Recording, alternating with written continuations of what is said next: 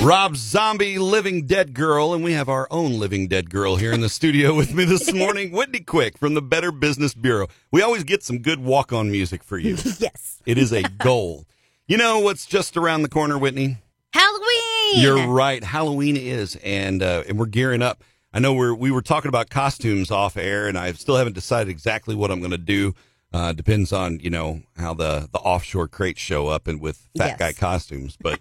Tis the season, and we're going to talk a little bit about celebrating Halloween on a budget. I know we're budget conscious folks around here, especially us poorly paid radio people. So let's talk about it a little bit. So the National Retail Federation expects people will spend 10.6 billion, and that's up from 10.1 billion from last year. Up one half billion Half dollars. billion dollars. So among Halloween celebrants, 67% plan to buy candy, 51% uh, plan to buy decorations, and 47% will get costumes. So those numbers can seem daunting for a single day, especially when the entire family isn't on the deal. Right. So um, there are better ways to keep the fun stylish, uh, keep it fun stylish on a budget.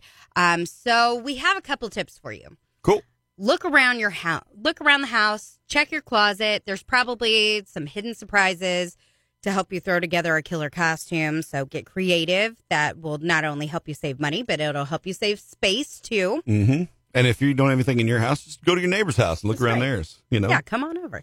uh, rent a costume. So if the Oh, idea of that's good. spending money on buying a costume isn't quite appealing because you'll only wear it once, consider renting. So renting a costume leaves room in the budget. Um, you can check out any of these businesses at bbb.org to check and see any reviews, complaints, anything like that. Mm-hmm.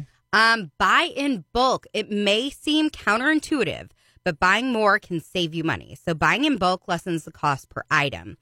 Uh, budgeting can be especially hard on a night like Halloween, especially considering that there might be more trick or treaters this Well, year. and you know, you don't want to be the chintzy guy who's got like right? the, you the- don't want to be that house on the block Yeah. that nobody likes. got the last year's dum dums on Exactly. clearance where it's starting to melt inside the wrapper. Yeah, but no, packaged candy lasts a long time. Yeah.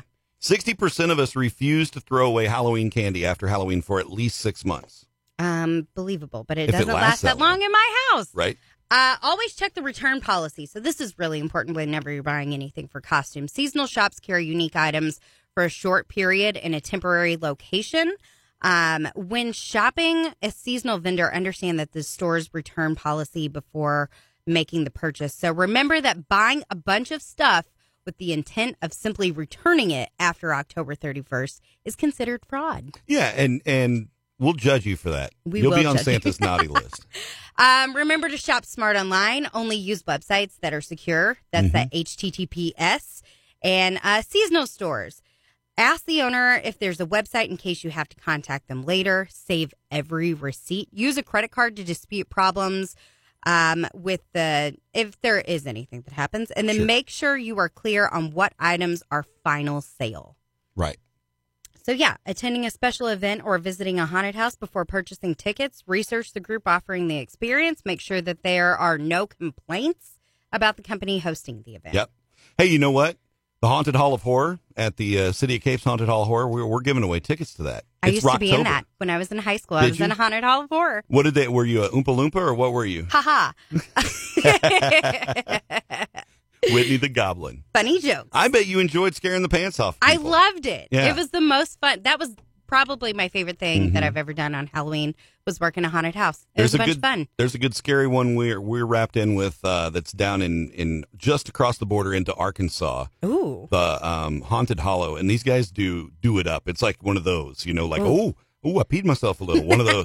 so go to riverradiodeals.com and I think we still have tickets for it on sale. Nice. So there you go. Check it out. But this is good advice as you get through your Halloween season to do it on a budget and do it uh, safely and securely as you're heading through it. Whitney Quick with the Better Business Bureau. Thanks so much for the Halloween tips. Hey, thanks for having me. Have a spooky Tuesday. I will. We got more of Everything Rock coming up. It's Iceberg in the Morning on Real Rock 99.3.